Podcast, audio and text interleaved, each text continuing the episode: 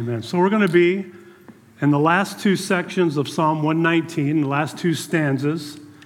You'll remember there's 22 stanzas of eight, 22 sections of eight lines each, and we're going to go right to the end, the last two sections.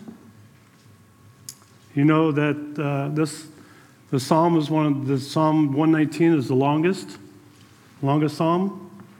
And we're going to be starting in 161 to 168 will be the first section, and then 169 to 176 will be the second section.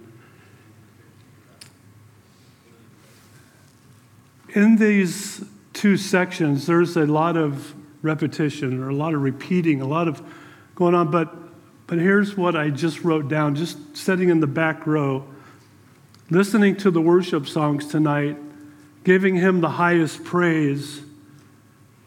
What I wrote down was simply this reflection and appreciation. I think that's more of the way that these last two stanzas go.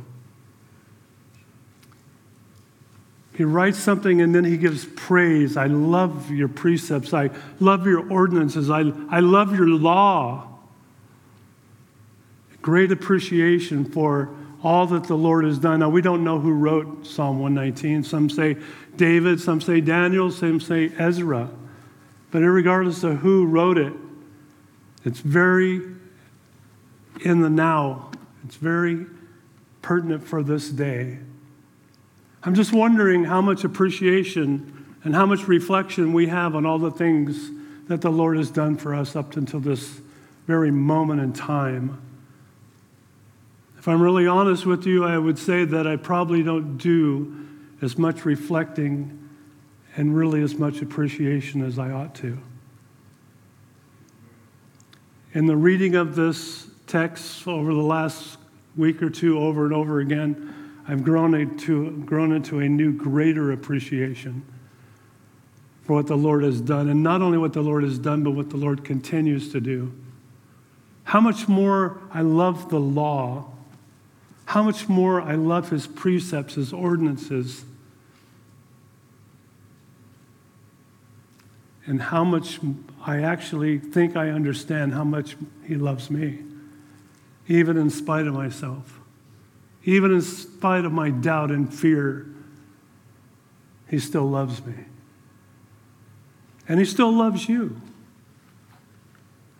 When doubt and fear and all these things come in, there's a reflection and an appreciation that you need to turn to to look and just see where God has brought you to, even at this moment in time.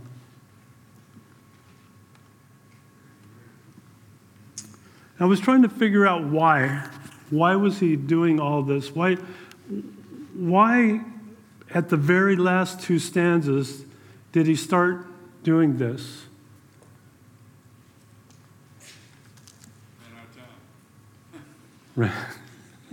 Ran out of time. I don't think, I'm not so sure he ran out of time. I think it's probably about uh, what God gave him to write down. I was trying to figure out why he would write this, and and the best that I can come up with is that this is a beautiful psalm. Now, they're all beautiful. There's a couple of verses in this Psalm 119 that, that I really take to heart. And the first one is one, nine, Psalm 119, 11. Your word I have hidden in my heart so that I may not sin against you. Why is that important? It's important because His Word dwells within each and every one of us as a believer. And it helps us to be better people. It helps us to serve Him better. It helps us to love Him better. It helps us to depend on Him even better. It's about that personal relationship with Him. The other one is Psalm 119, 105 Your word is a lamp unto my feet and a light unto my path. One of the overarching words or themes in this particular section is his word. John 17, 17. Sanctify them in the truth. Thy what? Word. Thy word is truth. It's His word that I've written on the tablets of my heart that I may not sin against Him. It's His word that illuminates my path so I know where to go. It's the light that dwells within me through the power of the Holy Spirit that directs my steps. So when I look at this, it's about the reflection and the appreciation for what God has done. And I think that the writer of this is doing that, is, is maybe, you know, I, I can't definitively say that, right? Because I'm not in his shoes, nor do I know firsthand, but when you read this, you can't help but understand, or I, I can't help but feel as though as though he's just showing by through the word his love and appreciation for where God has brought him. The way that he's brought him there. He's got a new appreciation for the precepts and the laws and the ordinances of God. So when you think about that, so it's no wonder that he would wait till the last two stanzas to write this so that we could have it even now.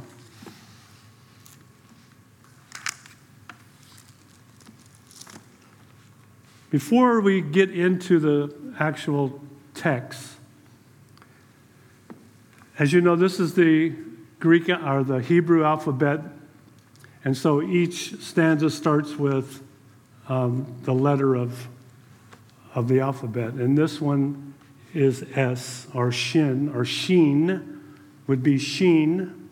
And the Sheen translates into truth. It's a symbol of a truth, the W. You can bring it down, see the middle, you can see it kind of goes, and it's a W. That's symbolic for tooth or teeth, which is interesting because God has the power to devour, destroy, and devastate anything that comes our way. Are you with me on that?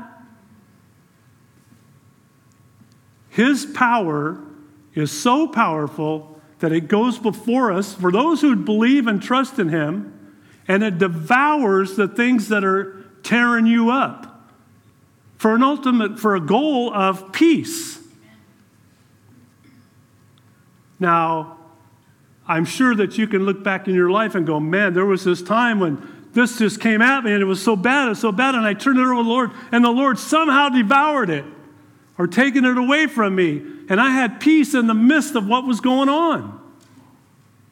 I do many, many memorials, and you can tell the difference between a believer and a non believer. You can tell the difference when the families that are in the audience and they're going, and they're, they like have no hope. They're devastated beyond repair because they have nothing to turn to. It's a picture of Jesus devouring that thing that's tearing you up. When you turn to Him, and in the midst of all that's going on, you have peace. Shalom, S. Shalom, we call it peace. And it's that peace that surpasses all understanding. And people sometimes can't realize how can you be so calm and peaceful in the midst of the storm you're going through? The illness you have, the illness in your family, the loss of a job, the devastation that's going on all around you is even that we see it in this world today. How can you be so peaceful? How can you be so calm? It's because of the one that goes before us that has the power to devastate, destroy, and wipe out those things for those who put their faith and trust in Him.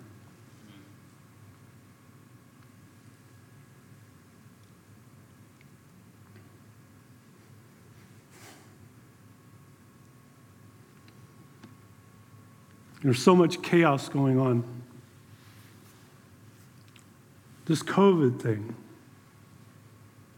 Oh, that's right. It, it expired the other day. Sorry. I had to say that, right? was it yesterday? It expired. No. But seriously, uh, some people are really sick, and I don't want to. I don't want to uh, make light of that too much.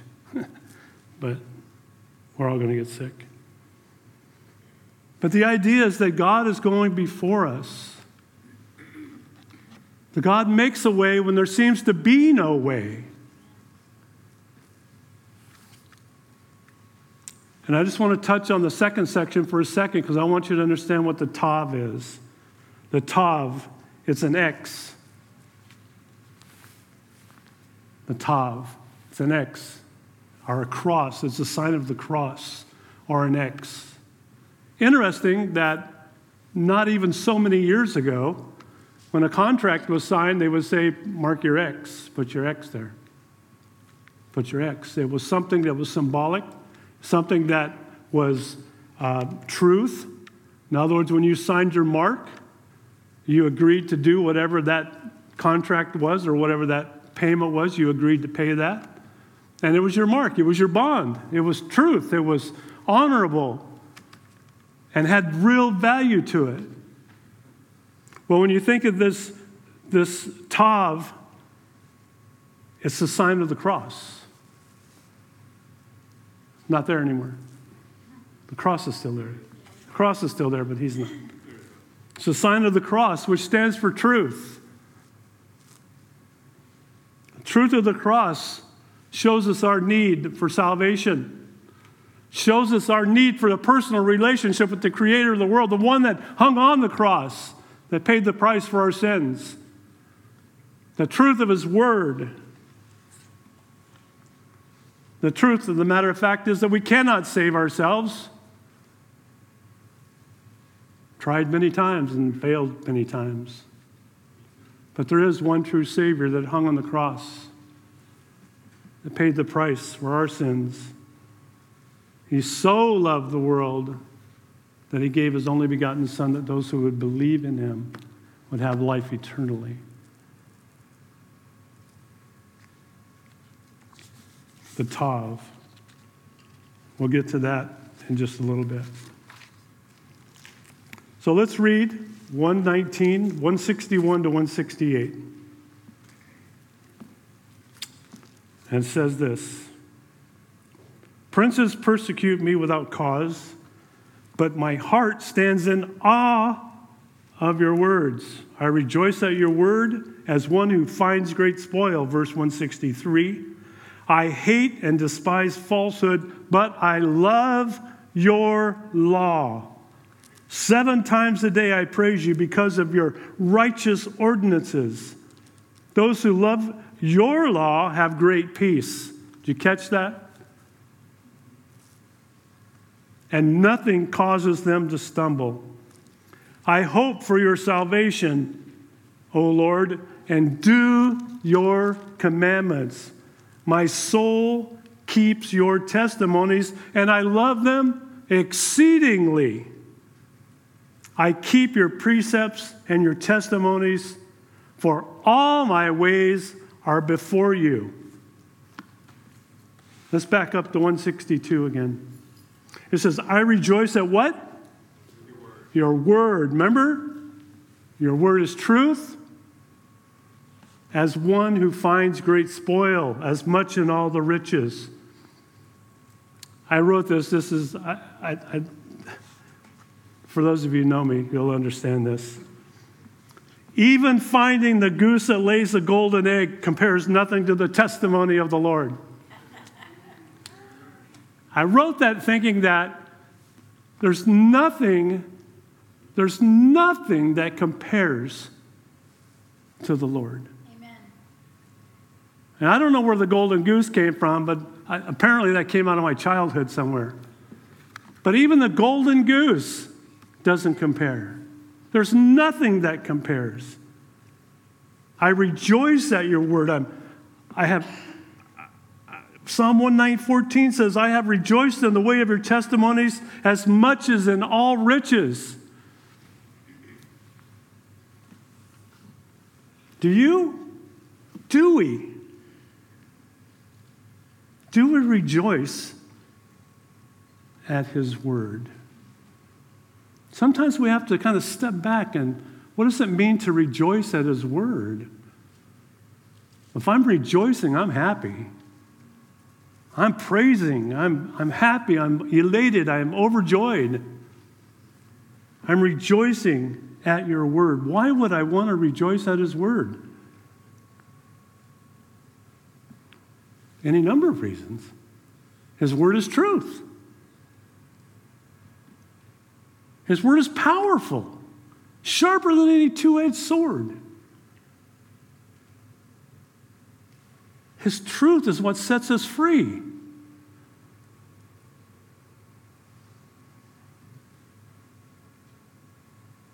In 163, it says, I hate and despise falsehood, but I love your law. In verse 29 of, of 119, it says, Remove the false way from me and graciously grant me your law. See, I hate what I do sometimes, but I'm grateful for His grace. I hate sometimes what I say, but I'm grateful for His grace. I hate what I think sometimes. Lord, help me. But I'm thankful for His grace. I hate what I feel sometimes, but I'm grateful for His grace. I hate and I despise falsehood. Isn't that the opposite? Truth, false, lie, truth, right, wrong, righteous, unrighteous? Do you hate those things? Do you despise falsehood? But I love your law. It's funny because the law sometimes is really tough. Can you say, I love it when I fall short of the law?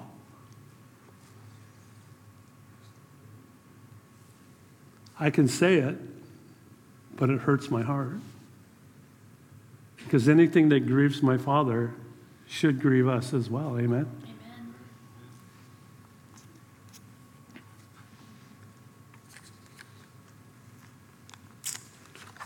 164. Seven times a day I praise you because of your righteous ordinances.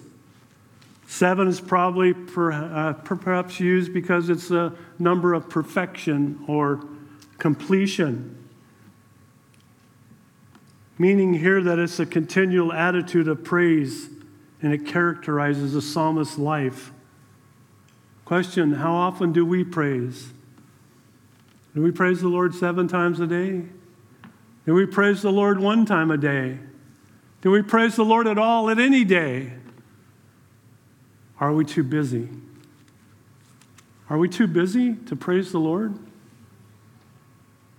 The worship tonight was incredible. Did you hear those songs? I will praise him. Why would we praise him?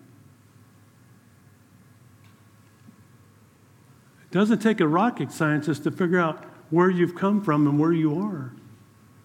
I praise Him because I'm not sitting in a jail cell. I'm praising Him because I'm alive and I'm standing in front of you tonight, which is incredible.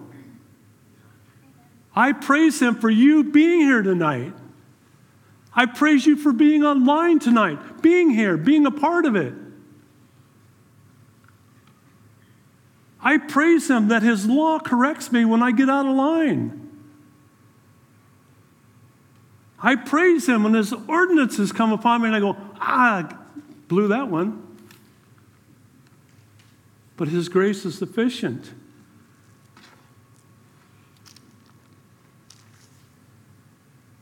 In 165, it says, Those who love your law have what?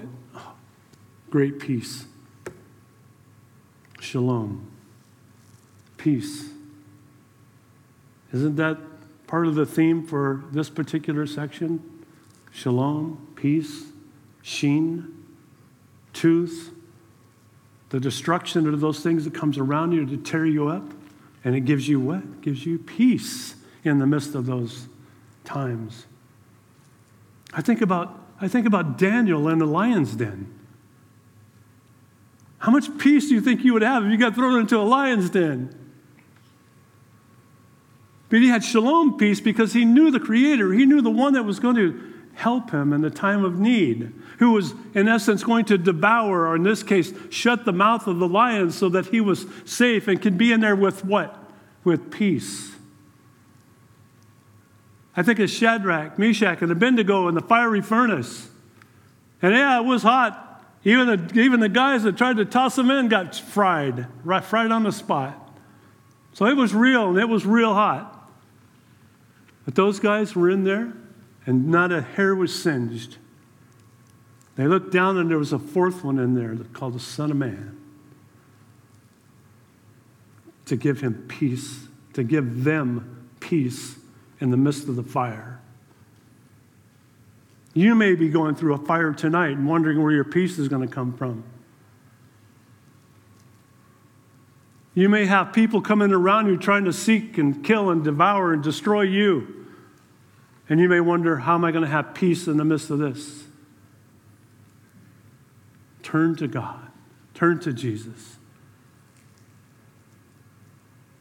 He's the author and perfecter of our faith, the peace master, if you might. He's the one that gives us peace in the midst of whatever's going on. He did that for Daniel. He did that for Meshach, Shadrach, and Abednego. And he did it for many others across as you continue to read. And he does that for us every single day as we walk, as we walk this time out here on earth.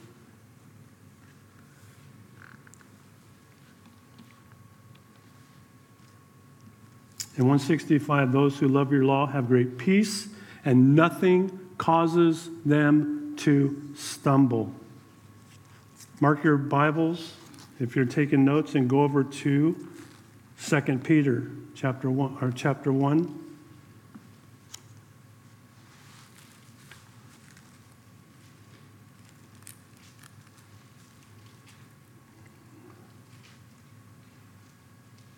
Hang with me just for a second. I think I might have messed up. Oh, no, one, 2 Peter 1, yeah. I got it. Here we go. Let's read 1 through 10. Simon Peter, a bondservant and apostle of Jesus Christ, to those who have received a faith the same as kind as ours, by the righteousness of our God and Savior Jesus Christ, grace and peace be multiplied to you in the knowledge of God and of Jesus our Lord, seeing that his divine power has granted us everything pertaining, pertaining to life and godliness through the true knowledge of him who has called us by his own glory and excellence.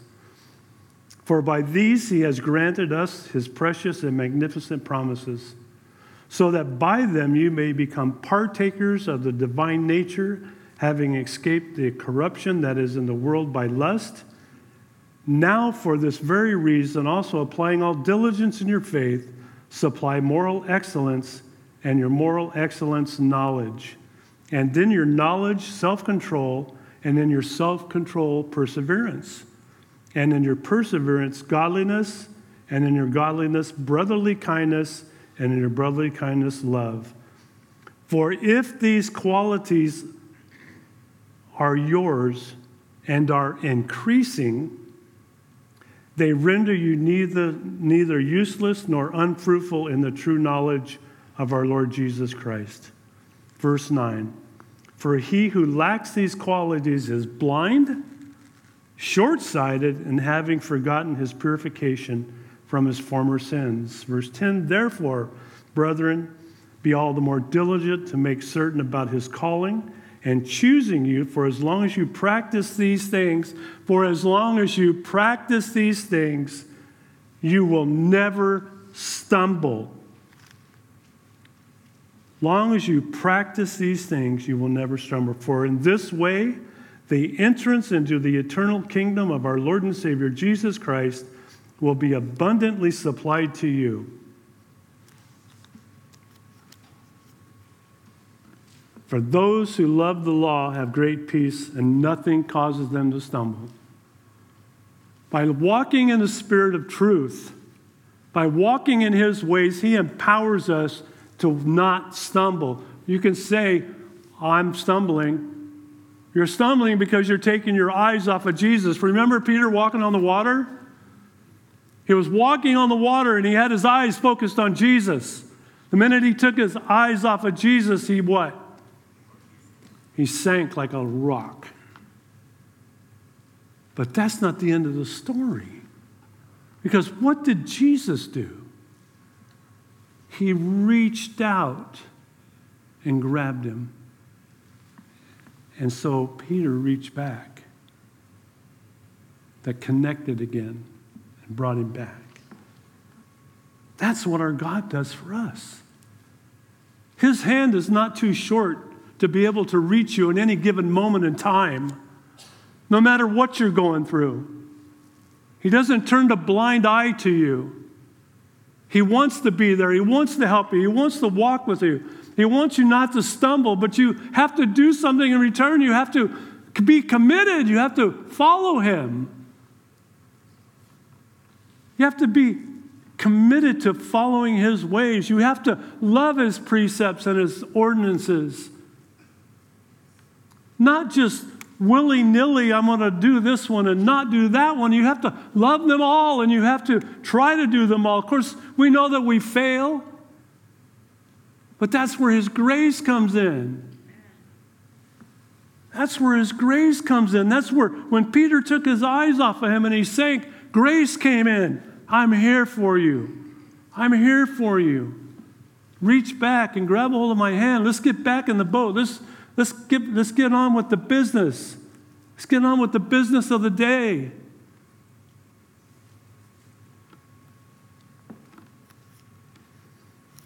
One sixty six. I hope for your salvation, O Lord, and I do your commandments.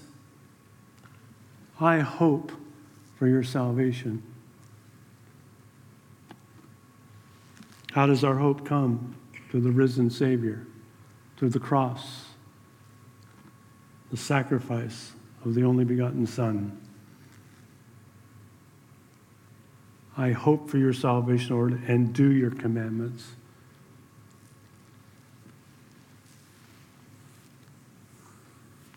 Sometimes I wonder,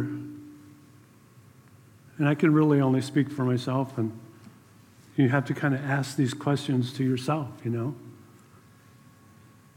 Do I do I hope for your salvation?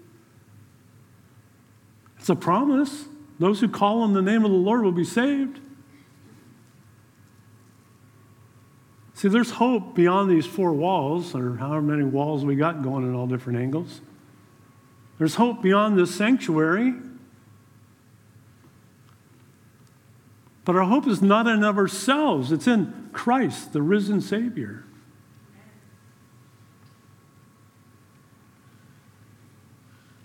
In 167, it says, My soul keeps your testimonies, and I love them exceedingly. My soul, the deepest part of man, loves them exceedingly, more than anything loves his testimonies. The deepest part of who I am wants to keep his testimonies. I love them even more than life itself. Can I say that? I wish I could say it all the time. I live in this body of sin a spiritual battle that's going on inside. We all have that, right? Am I the only one that has a spiritual battle going on inside? But I want to love him with the deepest, the deepest love. The deepest part. 168.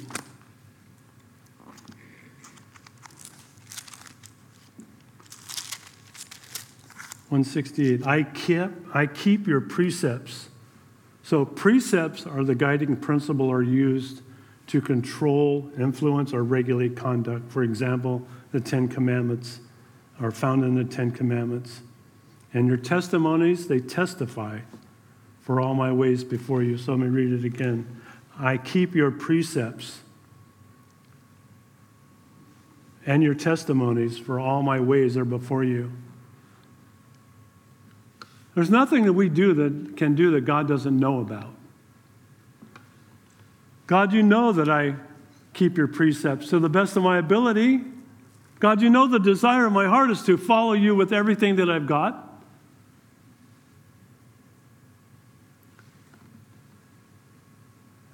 And all my ways are before you. You know my comings, you know my goings. In fact, write this down Hebrews chapter 4, verses 12 and 13. 12 and 13 says this For the Word of God, here we go with what? The Word again, right? The Word of God is living and active and sharper than any two edged sword, piercing as far as the division of soul and spirit, of both joints and marrow, and able to judge the thoughts and intentions of the heart. He can judge the intentions of our heart, folks. He knows what we're going to do before we even do it. He's able to judge the thoughts and intentions of our heart. And there is no creature hidden from his sight, but all things are open and laid bare to the eyes of him with whom we have to do.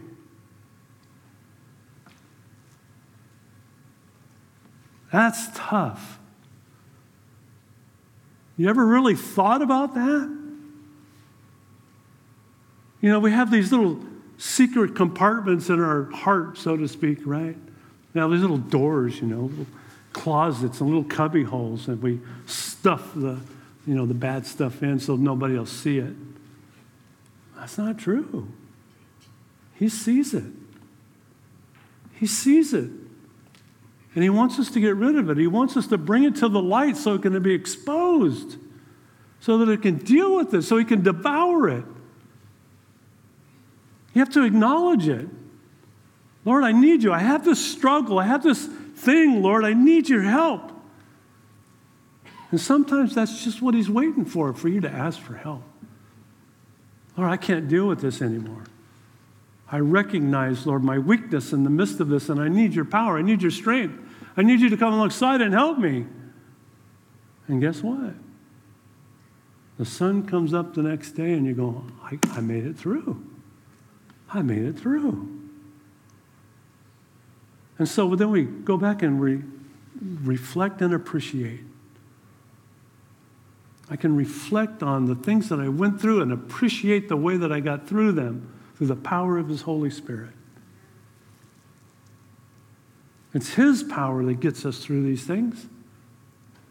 When our dependence is on Him, He is right there. But He's a gentleman. Hey, John, you want to do it on your own? Go right ahead. I usually fall flat on my face. That's why my nose is skinned up all the time. I keep falling on my face.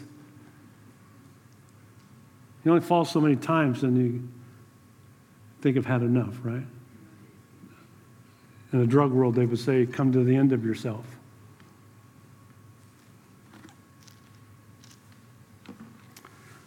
So let's move into the next stanza, the last eight verses. Again, it's Tav, the sign of the cross, truth. And in verse 169, it says, Let my cry come before you, O Lord. Give me understanding according to your word. According to your word.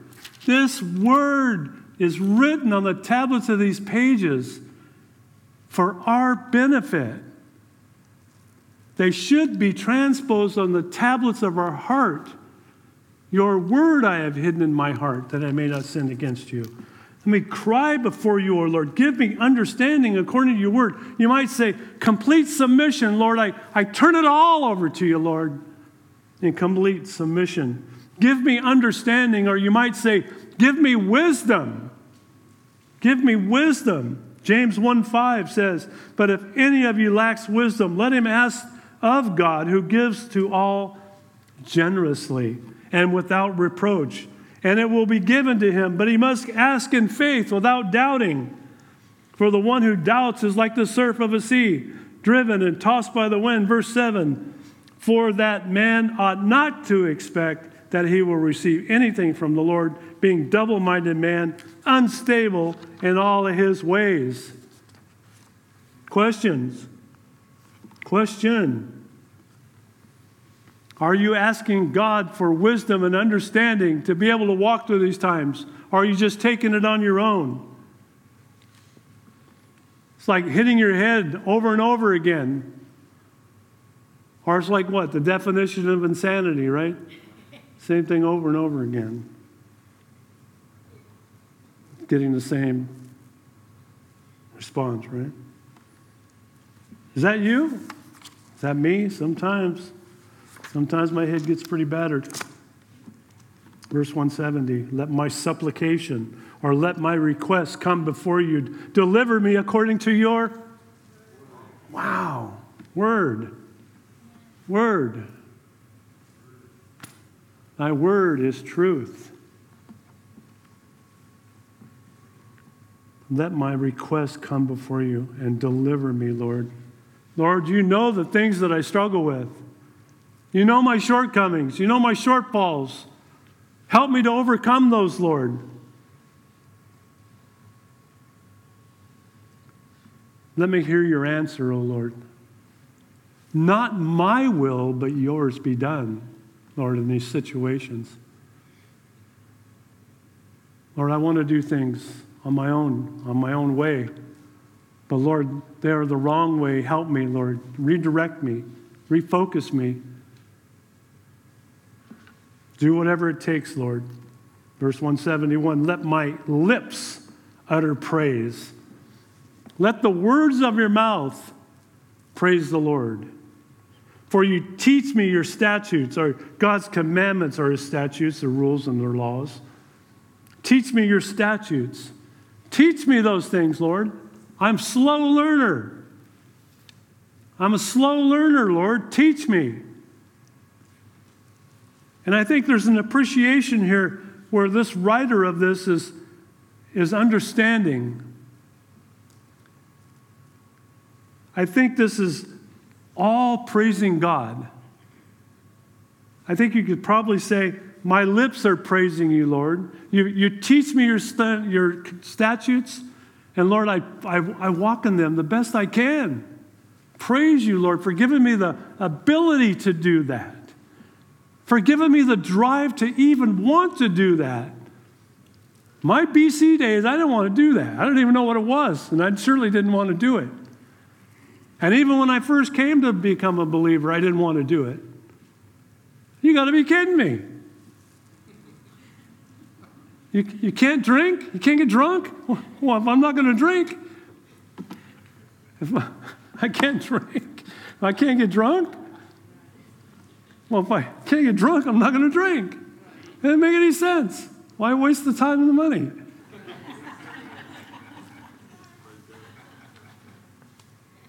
Talk about respecting people. Respect your bride. Respect your friends. That was all foreign because everything was about me. Absolutely. Absolutely. But now it's let, the, let my lips utter praise. Oh, Lord. Hallelujah. Praise you, Jesus. You know, man, God is so good. And He's good all the time. Wow. Let my lips praise Him. Verse 172 Let my tongue sing of your, come on, word, word, word up. Yeah, word up, baby. Word. Let my tongue sing of your word, for all your commandments are righteous. Wow. Give me a wow, Paul. All your words are righteous. Let my tongue sing. In Luke 6:45, the good man out of the good treasure of his heart brings forth what is good, And the evil man out of the evil treasure brings forth what is evil, for his mouth speaks from that which fills his heart. Out of the abundance of the heart, the mouth speaks. What comes out of your mouth? a lot of nipperisms, for those of you who know what a nipperism is.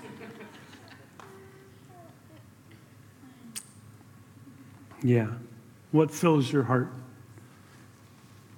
You can pretty much tell a person just by talking to them for a few minutes where they're at. If every other word starts with whatever, you know what I'm saying? Then you know there's something, what their heart is filled with, right? And they're probably hurting. They're probably hurting a little, whole lot. They need to come to an understanding and a healing that takes place and a transformation that takes place not only in your mind and heart, but in your whole being when you come to Christ. You talk about shalom, you talk about peace. You talk about these things, where they come from. They come from God. They come from Jesus. They come from that Holy Spirit that takes residence in our life and in our body, that guides us and directs us into all righteousness. He takes that potty mouth and takes it away. He takes away the cravings for the drugs and the alcohol and all the other things that I won't go into detail that come into play when you're running down the road to hell. He changes those things. And I want to sing about them. I want to sing. I love the worship. Tonight was, I just really loved, everything was centered around praising the Lord, praising Him, praising Him, highest praise. Give Him the highest praise.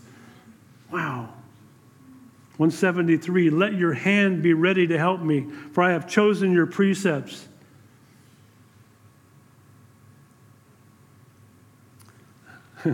I was supposed to use the Peter here, but I used it earlier, so, so you kind of get the point, right? I kind of got ahead of my notes a little bit, but that's cool. But it's very true, though. Out, outstretched arm, your, your hand be ready to help me, for I have chosen your precepts.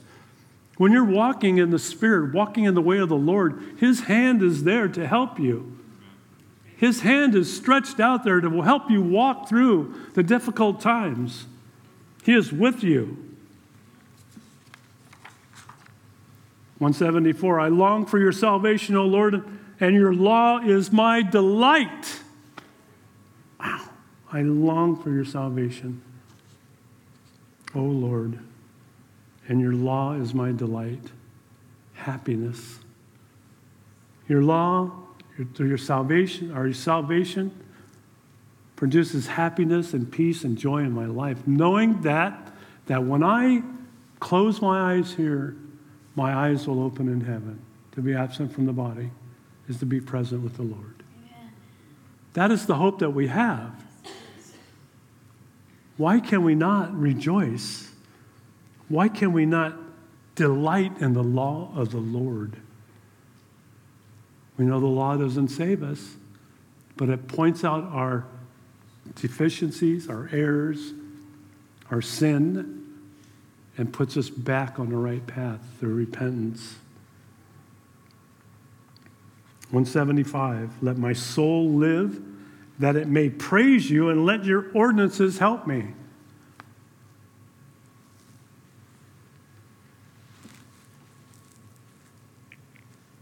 Rituals like baptisms and communion, all those things are good in their sense that they help us remind us when we, when we take the cup and when we take the, the bread or the cracker, symbolic of remembering. Do this in remembrance of me. When we, when we have a baptism, the symbolic dying to ourselves and raising, those things are all reminders to help us stay on track. Not only when we have baptisms are they a blessing to the people that are being baptized, but they're a blessing to the congregation who gets to watch that. Amen. And it helps us to be refreshed in our mind about the things that are going on, the lives, listen, the lives that are being transformed through the what? Say it. Word of God. The conviction of the Holy Spirit and the Word of God. 176, I got to hurry because I'm over time. I have gone astray like a lost sheep. Seek your servant, for I do not forget your commandments. Man, I was really wondering about this particular verse of why would, why would he put, I have gone astray like a lost sheep? Why would he say that at the very last, the very last line of Psalm 119? And I think this, for whatever that's worth. I think he's referring to that he has not arrived. Recognize even more the need for a close personal relationship. And that's going back to Psalm 119:11. Your word I have hidden in my heart that I may not sin against you. The struggle of doing what's right in a fallen world. There is definitely a struggle. We all fall short, and God loves us in spite of ourselves. As a believer, He indwells with us, and, and the Holy Spirit comes inside to help us overcome any and all situations. Maybe not the way that we wanted to, but the way that He wants us to. Not my will, but His will be done. I want to, I'm going to close with Romans chapter 7. If you want to write it down or if you want to go there. Um, Romans, Romans. Romans chapter 7. Now, this is a struggle that Paul went through. It's a struggle that we all go through. We have gone astray like a lost sheep. You know, this, the idea is that we, we can't, you know, that we are sinful people. We're on the road to becoming new or becoming pure so to speak. But there's a struggle that goes along with them. And Paul had this, this very struggle in 714. Let's see. 714. It says, For I know that the law is spiritual, but I am of flesh, right? Sold into bondage. For what I am doing, I do not understand. For I am not practicing what I like to do, but I am doing the very thing that I hate. But if I do the very thing that I do not want to do, I agree with the law, confessing that the law is good. So now no longer am I the one doing it, but the sin which dwells within me. For I know that nothing good dwells within me, that is, in my flesh. For the willing is present in me, but the doing of the good is not. For the good that I want, I do not do, but I practice the very evil that I want. But if I am doing the very thing I do want, I am no longer the one doing it, but the sin that dwells within me. I find then the principle that evil is present in me, the one who wants to do good, for I joyfully concur with the law of God in the inner man. Verse 23 But I see a different law than the members of my body, waging war against the law of my mind and making me a prisoner of the law of sin which is in my members. Wretched man that I am, who will set me free from the body of death? Thanks to be to God through our Jesus Christ our Lord. So then, on one hand, I myself with my mind am serving the law of God, but on the other, with my flesh, the law of sin.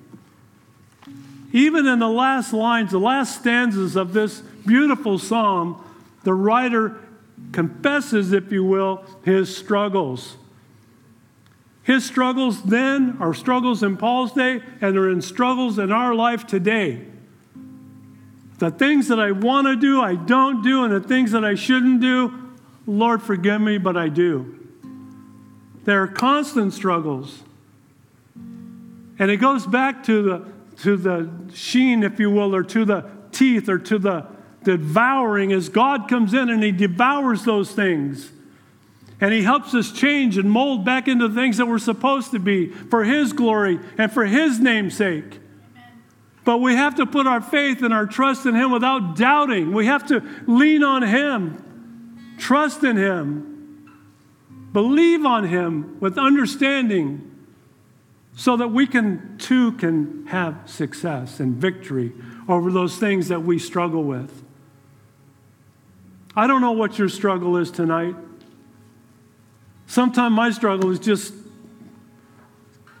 I don't know. I don't even know sometimes. I got so many struggles. Amen. But I think we all got struggles. Amen, church? Amen, so, but the, the point being here is that if you haven't, and I know most of you out there, and I know most of you are saved, but if there's somebody online watching tonight, or maybe one of you I've kind of just walked away from for a moment in time, it's time to return to your first love. It's time to return to the cross. It's time to have peace again in your life. It's time to let God come in and devour those things that are eating you up inside. We can dress up and be all pretty on the outside, but man, there's just some sour stuff going on inside. But God's here tonight and He wants to go inside you and He wants to help clean you up. He wants to straighten that mess out for you tonight. If that's you, let's pray. Lord Jesus, as we come before you, we just want to thank you. I thank you, Lord, for this word, for your word. Your word is truth, Lord. I thank you for everyone here tonight, Lord. And I would pray if there's anyone in this room, anyone online, Lord Jesus, that's struggling with these things, Lord. I pray tonight, Lord, they would con- that they would confess it and give it over to you. Lord, for those who don't have a relationship with you, I pray, Lord, that they would cry out and just ask you to be Lord of their life and receive you as their personal Lord and Savior. Lord, we love you tonight. We thank you so much, Lord, for this time, for this opportunity. And Lord, we just, we give it to you. We give it all to you. We love your law. We love your precepts. We love your ordinances. And we love you. In Jesus' name, amen.